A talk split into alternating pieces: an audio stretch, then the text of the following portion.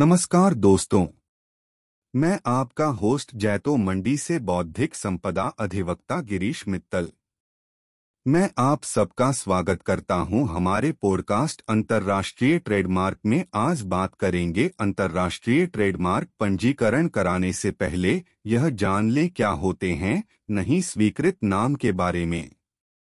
अंतर्राष्ट्रीय ट्रेडमार्क पंजीकरण बनाने से पहले निम्नलिखित बातों का ख्याल रखना ज़रूरी है। एक, जाँच करें कि आपकी ट्रेडमार्क पहले से किसी अन्य व्यक्ति या कंपनी द्वारा नहीं पंजीकृत हो चुकी है।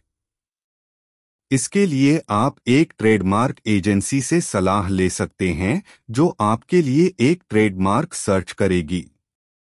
दो, जब आपकी ट्रेडमार्क संबंधी जाँच पूरी हो जाएगी तो आप अपनी ट्रेडमार्क पंजीकृत करने के लिए एक विशेषीकृत एजेंसी से सलाह ले सकते हैं।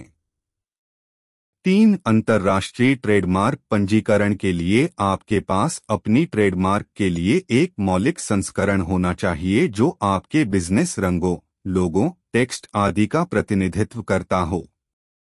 चार अंतर्राष्ट्रीय ट्रेडमार्क पंजीकरण के लिए आपको आवेदन करने के लिए देश के कानून और नियमों का थोड़ा थोड़ा जानना चाहिए। अंतर्राष्ट्रीय ट्रेडमार्क पंजीकरण के लिए आवेदन फॉर्म